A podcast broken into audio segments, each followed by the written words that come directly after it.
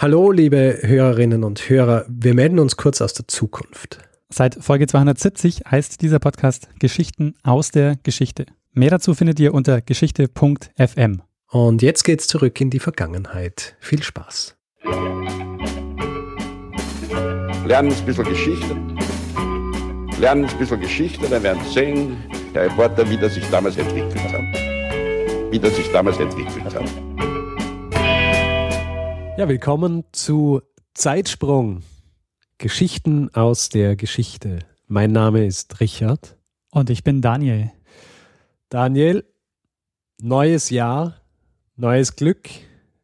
Ja, drei Tage alt ist es jetzt, das neue Jahr zwanzig sechzehn.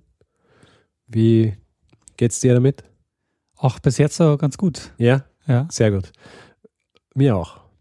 Ja, äh, Daniel, äh, du hast die Ehre und äh, ich habe die Freude, dabei beizuwohnen. Die äh, erste Geschichte, den ersten Zeitsprung zwanzig sechzehn vorzustellen. Ich darf das Jahr eröffnen. Das darfst du. Ich wollte vorher noch ganz kurz sagen, dass ich ähm, uns beglückwünschen wollte ja. dazu, dass ja. wir es echt geschafft haben, jede Woche eine Folge zu machen. Wir, ja. wir haben es echt durchgezogen bis ja. jetzt. Woche für Woche. Toils, Sweat, Tears, Blood, Toil, Tears. So, auch diese Woche. Ja. Und ich sage ja diesmal ja. direkt das Thema. Und bin nämlich sehr neugierig, ob du es oh, kennst. Yeah, okay. Der Zeitsprung diese Woche geht um das Mailüfterl. Das Mailüfterl. Sagt dir das was? Ja, ja, sicher sagt mir das was. Das Mailüfterl. Aber ich weiß, dass du der Spezialist auf diesem Gebiet bist. Deswegen ähm, werde ich nur sagen, dass ich schon davon gehört habe. Aber mein äh, Wissen ist rudimentär und ich hoffe, du wirst mir viel Neues darüber erzählen. Hast du das Mailüfterl schon gesehen? Mm, nein. Okay. Wo kann man sich das anschauen? Ah, das kommt, kommt später noch. Wo steht das Wohnzimmer? Das steht. Also gut, ähm, ich habe jetzt eh schon angedeutet, das Mailüfterl kann man sich anschauen. Also es ja. ist anscheinend eine Art von Gegenstand. Ja. Ähm, das Mailüfterl ist der erste, naja, es ist nicht der erste, es ist einer der ersten voll transistorisierten Rechenanlagen Europas. Also aus Transistoren gebaut. Ja. Und zwar ist das Mailüfterl gebaut von einer Gruppe um den Heinz Zemanek an der T U in Wien. Ah. Und der Rechner, der eben als volltransistoriert, ähm, also es ist quasi der, ein volltransistorierter Rechner und wir haben ja auch schon ja, eine Folge über die Ada Lovelace gemacht. Ja. Ähm, die Rechner, die in der ersten, so in dieser ersten Iteration gebaut wurden von Rechneranlagen, waren mit Elektronenröhren. Mhm. Und ähm, es gab schon zu dem Zeitpunkt, also wir sind jetzt hier in den neunzehnhundertfünfziger Jahren, es gab da schon Transistorenrechner. Also ein Transistor ist so ein Halbleiterbauelement, mit dem sich dann Spannung und Strom steuern lassen.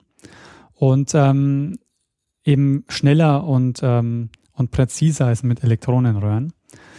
Ähm, und das, das Mailüfterl war quasi der erste dieser Rechner auf dem europäischen Festland. Und ja, ich habe schon gesagt, wir sind so in den neunzehnhundertfünfziger Jahren.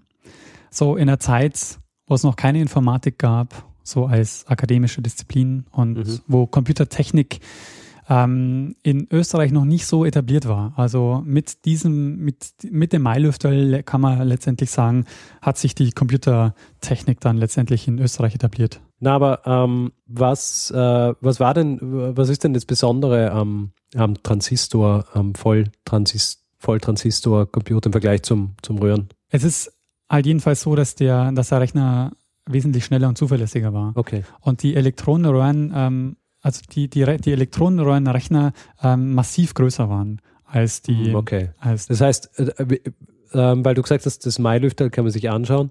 Also ich habe zwei Fragen, ja, weil du, du hast gesagt, sowas wie Informatik hat es damals äh, nicht gegeben. Das heißt, der, wie hat er gesagt, Zemanek und die Gruppe um ihn, ja, was, was waren die eigentlich? Da komme ich jetzt zu. Okay. Und zwar ähm, erzähle ich jetzt mal, wie es äh, zu diesem Mailüfterl kam, weil da ähm, erklärt sich dann schon einiges, ähm, wie, was das für ein Umfeld war. Also Zemanek ähm, ist neunzehnhundertzwanzig geboren ähm, und hat ab neunzehnhundertsiebenunddreißig in Wien an der Hochschule, an der Technischen Hochschule, ähm, also die hieß damals noch nicht Technische Universität, hat er Nachrichtentechnik studiert. Mhm. Und nach dem Krieg kehrt er nach Wien zurück und promoviert dann in den neunzehnhundertfünfziger Jahren und beginnt dann mit einer Gruppe äh, Computer zu bauen. Was heißt, er kehrt nach Wien zurück? Wo war er? Äh, ich glaube, er war in Griechenland ah, ja. äh, stationiert und hat dort eben als Nachrichtentechniker auch äh, gearbeitet äh, im, während des Krieges. Und da kommt... Das sieht man schon, ähm, also es ging quasi um Nachrichtentechnik und es ging um die Übermittlung von Nachrichten, die ihn interessiert hat. Und ähm, daher auch die Idee, einen Rechner zu bauen, den man quasi so als Informationsverarbeitungsmaschine verstanden hat. Mhm. Das Spannende jetzt daran ist, dass er, also er ist quasi, er hat eine Assistenzstelle bekommen und hat aber keinen offiziellen Auftrag der Uni, einen Rechner zu bauen, sondern das war so sein, sein Interessensprojekt. Und er hatte aber das Glück, dass er eine Assistenzstelle hatte, wo, der, wo's, wo die Institutsleitung zu dem Zeitpunkt noch nicht besetzt war. Das heißt, er war de facto Institutsleiter mhm. und konnte halt so ein bisschen machen, was er wollte mhm. und hat dann so eine Gruppe an Studierenden um sich geschart, ähm, mit denen er dann äh, den Rechner gebaut hat. Allerdings brauchte er halt Geld und Bauteile. Und das hat eine ganze Weile gedauert, bis, er, bis das alles beschafft war. Die offizielle Bezeichnung des Mailüfterls ist binär-dezimaler Volltransistor-Rechenautomat. Binär-dezimal. Genau. Also äh, ich meine, die, die äh, offensichtliche Frage, weil du vom offiziellen Titel sprichst, wie kommt es zum inoffiziellen Titel? Das, äh, wie das Mailüfterl zum Namen kam. Ja, ja da habe ich natürlich... Äh, Habe ich natürlich interessiert was, jetzt alle. Ja? Was vorbereitet. Vorher will ich aber, bevor äh, wir klären, wie das Mailüfterl zum Mailüfterl wurde. Zerstöre da voll deinen Ablauf, gell? Äh, würde ich gerne noch Auto, den Rechenautomaten mal noch vollständig beschreiben. Okay.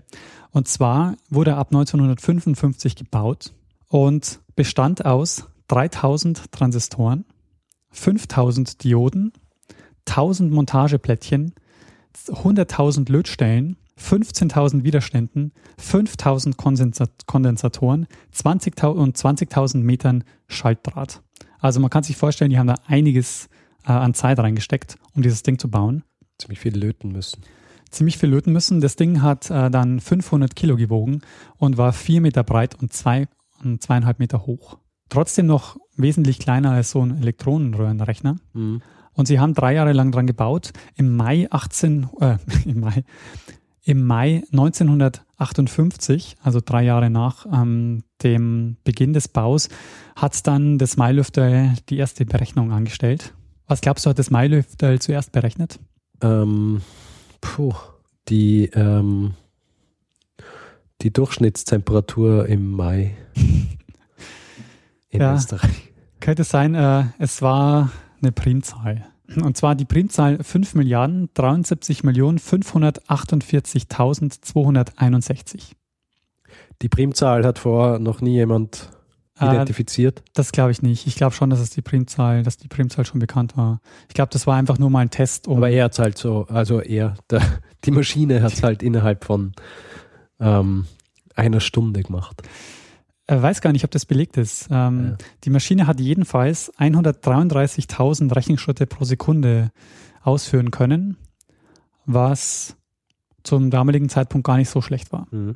Aber vielleicht deutet der Name Mailüfterl ja auch schon hin, darauf hin, dass der Rechner vielleicht gar nicht so schnell war. Mhm, weil es kein Wind war? Vielleicht. Ich glaube, wir lassen mal den Heinz Zemanek selbst erzählen, oh. wie es denn zum Namen Mailüfterl kam. Ja, das kam durch eine Vortragsbemerkung zustande. Ich war in Wien einigermaßen mit, der, mit dem Versprechen der finanziellen Unterstützung fertig, reiste nach Holland, um die Transistorenzusage zu bekommen. Und am Weg zurück war die erste deutsche Computertagung mit internationaler Beteiligung in Darmstadt. Und ich hielt natürlich einen Vortrag über unsere Arbeiten. Da war ja mehr zu sagen als das Mailüfterl, was ja erst in Planung war.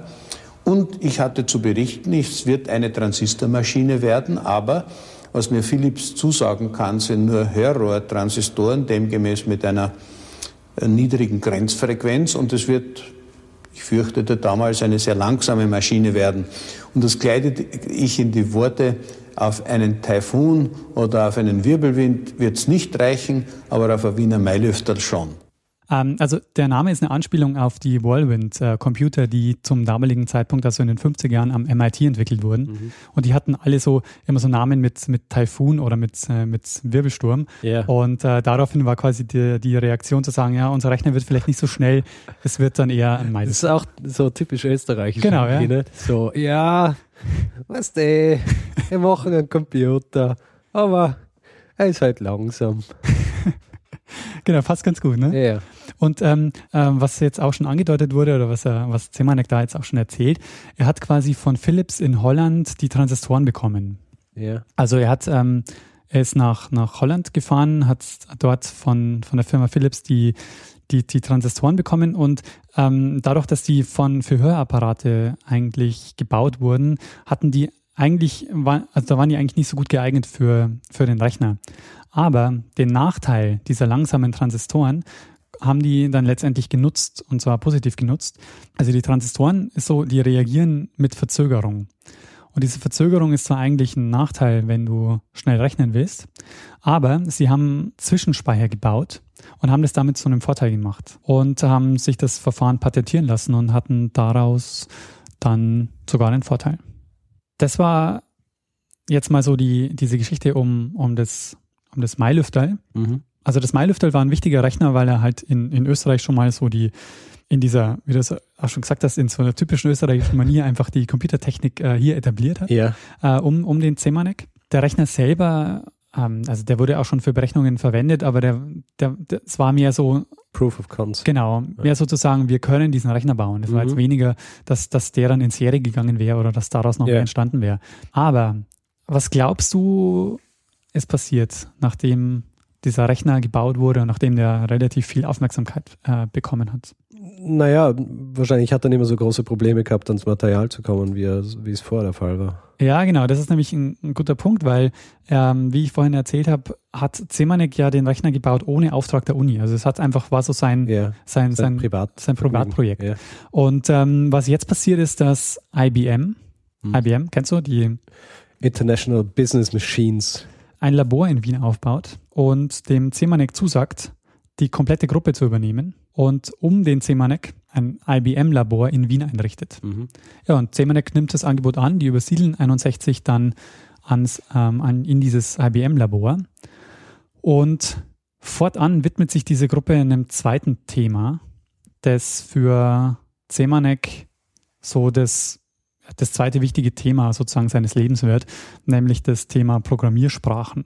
Ähm, in diesem Wiener Labor ist nämlich die formale Definition der Programmiersprache P L eins oder wie es auch heißt, Programming Language eins ähm, gemacht worden. Ähm, die Definition dieser Programmiersprache, die, das ist quasi so ein, so ein für Großrechenanlagen von, von I B M eingesetzt worden, wird wahrscheinlich heute noch eingesetzt. Ähm, und ist geschrieben worden in der sogenannten Vienna Definition Language. Und das ist so eine Metasprache, ähm, die so als Definitionssprache verwendet wird, um P L eins zu definieren.